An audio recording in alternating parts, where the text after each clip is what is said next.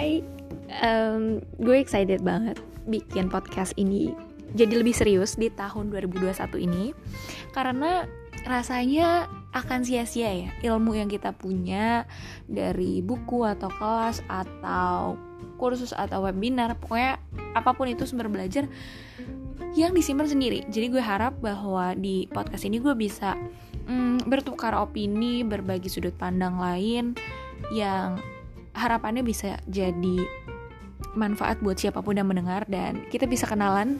Lo bisa hubungin gue di @aflikiasari atau kirim email di aflikiati.sari@gmail.com gue sangat terbuka dengan segala masukan kritikan pendapat argumentasi. Pokoknya kita akan bisa tukeran opini belajar bareng.